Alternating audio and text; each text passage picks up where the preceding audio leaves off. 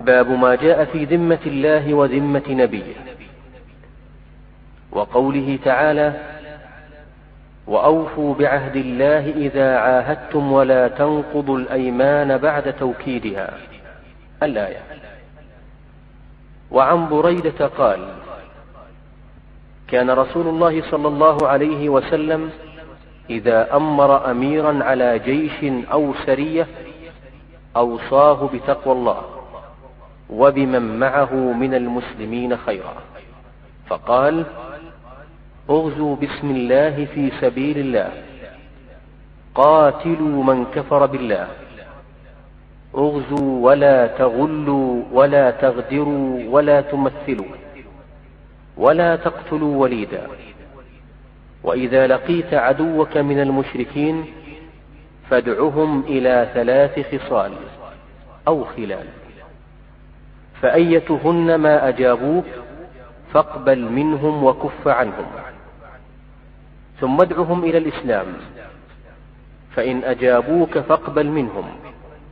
ثم ادعهم إلى التحول من دارهم إلى دار المهاجرين. وأخبرهم أنهم إن فعلوا ذلك فلهم ما للمهاجرين وعليهم ما على المهاجرين.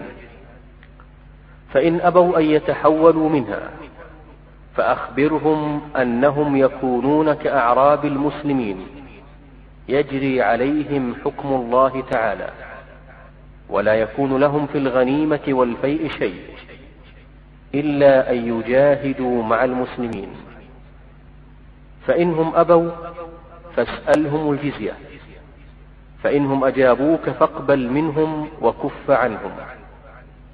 فإنهم أبوا فاستعن بالله وقاتلهم. وإذا حاصرت أهل حصن فأرادوك أن تجعل لهم ذمة الله وذمة نبيه فلا تجعل لهم ذمة الله وذمة نبيه ولكن اجعل ذمتك وذمة أصحابك فإنكم أن تخفروا ذممكم وذمة أصحابكم أهون من أن تخفروا ذمة الله وذمة نبيه. وإذا حاصرت أهل حصن فأرادوك أن تنزلهم على حكم الله.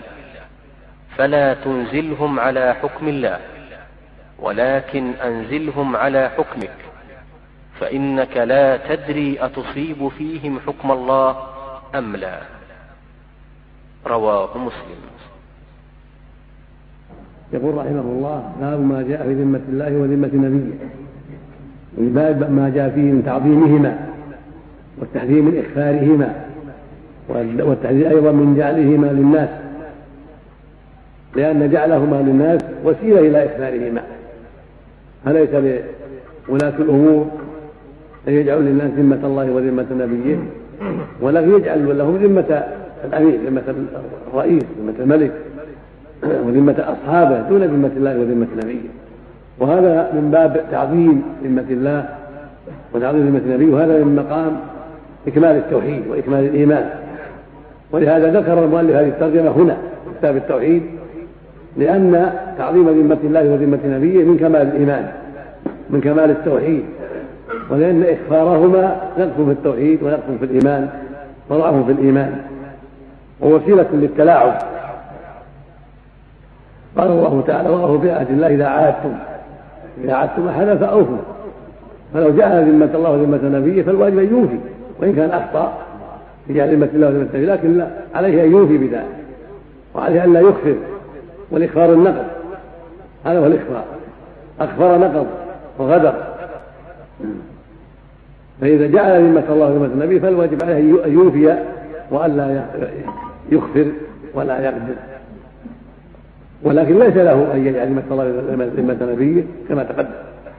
وأوفوا الله إذا أنتم ولا تنقضوا الأيمان بعد توكيدها لا تنقضوا العهود بعدما وكدتموها بالأيمان الشديدة والمعاهدة بل أوفوا قال الله تعالى وأوفوا بالعهد إن العهد كان مسؤولا. ويقول النبي صلى الله عليه وسلم يرفع لكل غادر يوم القيامة لواء عند استه يقال ينادى عليه هذه غدرة فلان من فلان. وهذا وعيد عظيم. وجوب الوفاء بالعهود وتحريم نقض العهود. ثم ذكر المؤلف رحمه الله حديث بريدة بن الحصين الأسلمي رضي الله عنه المخرج في صحيح مسلم. قال عن النبي صلى الله عليه وسلم أنه كان إذا بعث بعثا أو أمر أمر جيش يوصيه بتقوى الله. إذا أمر أمير على جيش أو سريه عن النبي صلى الله عليه وسلم. إذا بعث بعوثا من الجيوش أو الأمراء كان يوصيهم بتقوى الله. يعني النبي يوصي الأمراء والجيش بتقوى الله وبمن معهم يوصي خيرا يوصي الامير بنفسه بنفسه بتقوى الله ويوصي أيضا بمن معه من خيرا يقول له اتق الله فيهم ارفق بهم احر حاجاتهم. إلى غير هذا من الوصايا التي تنفعه. ثم يقول له إذا لقيت عدوك من المشركين فادعه إلى ثلاث خصال أو خلال شك من الراوي القى خصال أو خلال والمعنى واحد. الخلال الخلال لكن من باب عناية الرواة وتحفظهم وحرصهم على أداء الرواية كما سمعوا رحمهم الله. فأيتهن أجابوك إليها فاقبل بهم وكف عنهم ادعهم أولا من الإسلام. ادعوهم إلى أن يسلموا ويشهدوا الله إلى أن يشهدوا أن لا إله إلا الله وأن محمدا رسول الله. رحمه الله. ويدينوا بالإسلام هذا أول شيء. يدعى إلى الكفار كما النبي معاذ لما بعث جنة يدعوهم إلى هذا. هذا أول شيء. فإذا دخلوا في الإسلام علمهم أركانا من صلاة وغيرها. فإن ما جابوا لك أجابوك ذلك فادعهم إلى التحول من دارهم إلى دار المهاجرين. يعني من الأعراب إلى دار المهاجرين. وأخبروا أنه إذا تحولوا منها فلهم على المهاجرين وعليهم على المهاجرين. فإن أبوا ولم يتحولوا فأخبرهم أن يكونوا كأعراب المسلمين؟ يجري عليهم حكم الله في الأوامر والنواهي ولا يكون لهم الغنيمة والفي شيء إلا يجاهدوا مع المسلمين. من بقي في الأعرابية لا يكون له حق بيت المال ولا يكون له حق فيما يحصل من الغنائم حتى يجاهد. فإن أبوا الدخول في الإسلام وأبوا التحول من دارهم إلى دارهم إذا أسلموا فاسألهم الجزية الثالثة الخصلة الثالثة فإن أبوا فإن أجابوا إلى الجزية فاقبل منهم وكف عنهم. ويبقون على دينهم. وهذا في اليهود والنصارى والمجوس كما قال الله عز وجل في سورة البراءة قاتلوا لا يؤمن بالله ولا باليوم الآخر ولا يحرم ما حرم الله ورسوله ولا يجوز من الحق من الذين أوتوا الكتاب حتى يعطوا الجزية عن يد وهم صاغرون.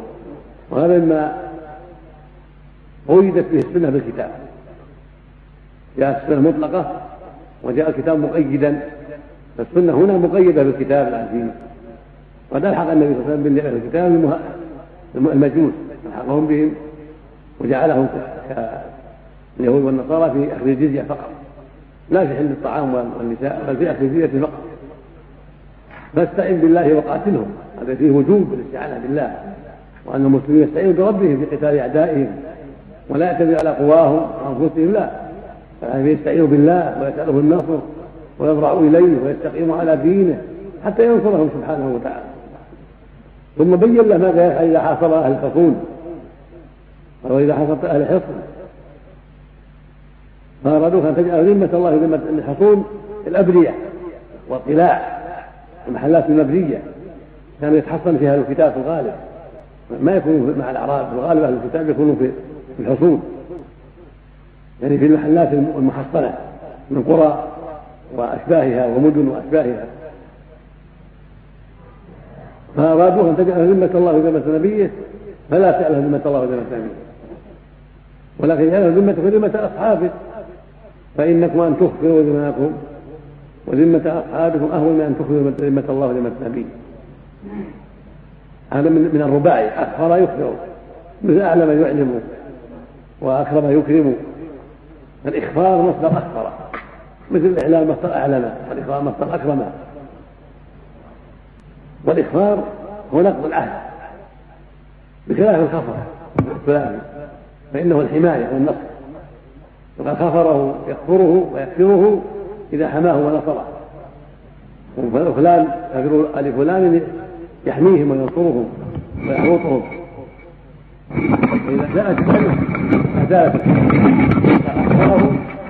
أزال حمايته ونقض عهده. ويقال خفره يكفره إذا حماهم ونصرهم وخاسر القوم الذي يمشي معهم هو الذي يحميهم. كانت العرب إذا جاءت في بلاد غير بلادها أخذوا خفيرا من قبيلة حتى يحملهم من جماعته ويؤمنهم من جماعته. يسمى الخفير هو الحامي والمعنى أن الواجب على المسلمين إذا أعطوا عهدا وميثاقا ألا يكفروا. ولكن ليس لهم أن يجعلوا ذمة الله وذمة نبيه بل يجعلوا ذمتهم هم. لأنهم إذا وقع عنهم الإخفاق صار في حقهم أسهل من الإخفاء بذمة الله وذمة نبيه. وإن كان هذا لا يجوز هذا لا يجوز. لكن بعض الشر يخرج من بعض بعض الكبائر أشد من بعض. فالإخفار والغدر في ذمة الله وذمة نبيه أشد وأعظم إثما من الإخفار والغدر في ذمته وذمة أصحابه وإن كان كلاهما لا يجوز. وهكذا لا يلزمهم على حكم الله. إذا قالوا أنزلنا على حكم الله من حصولهم بل يقول أنزلكم أنزلكم أنزلكم على حكمي وحكم أصحابي ولا بأس يقول أنا أجتهد إن شاء الله وأحرص على موافقة الشرع ولكن لا أستطيع أقول حكم الله لأني قد أغلط مثل ما قال وسلم لا أدري حكم الله أم لا؟ الإنسان قد يغلط في حكمه ولا يقول حكم الله بل يقول حكمي واجتهادي وأنا أنظر وأجتهد وأنفذ حكم الشرع من باب الحيطة. لئلا يقول حكم الله فيغلط في حكم الله. ويحكم بحكم الله يوافق حكم الله. فيكون في هذا قد كذب على الله حين يقول حكم الله. ولهذا قال فإنك لا تدري أطيب حكم الله أم لا. هذا من باب أمر من النبي بالحيطة. كما أمر في الذمة بذلك. فإخباره ذمة الله أشد وغلطه في حكم الله أشد. الغلط في حكمه هو أسهل. وهذه هذه من باب الآداب الشرعية في إعطاء العهود والمواثيق وفي إنزال العدو على الحكم يكون على حكم العبد وعلى اجتهاد ولي الأمر وما يراه موافقا لشرع الله.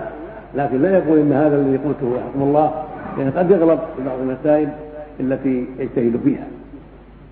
وفق الله الجميع وصلى الله وسلم على نبينا محمد.